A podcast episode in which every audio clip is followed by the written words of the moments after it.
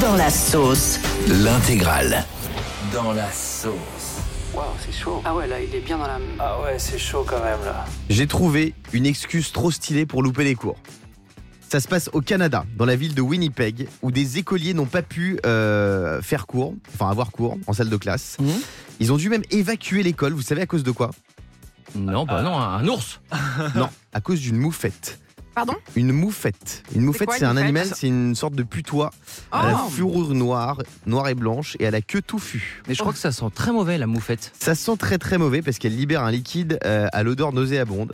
Et c'est ce qu'elle a fait dans cette euh, école canadienne. Du coup, c'était tellement, ça puait tellement que la direction a pris la décision d'annuler tous les cours en salle de classe. Aïe, aïe, aïe. Moi, aïe. j'avais fait ça un jour euh, quand j'étais euh, au collège.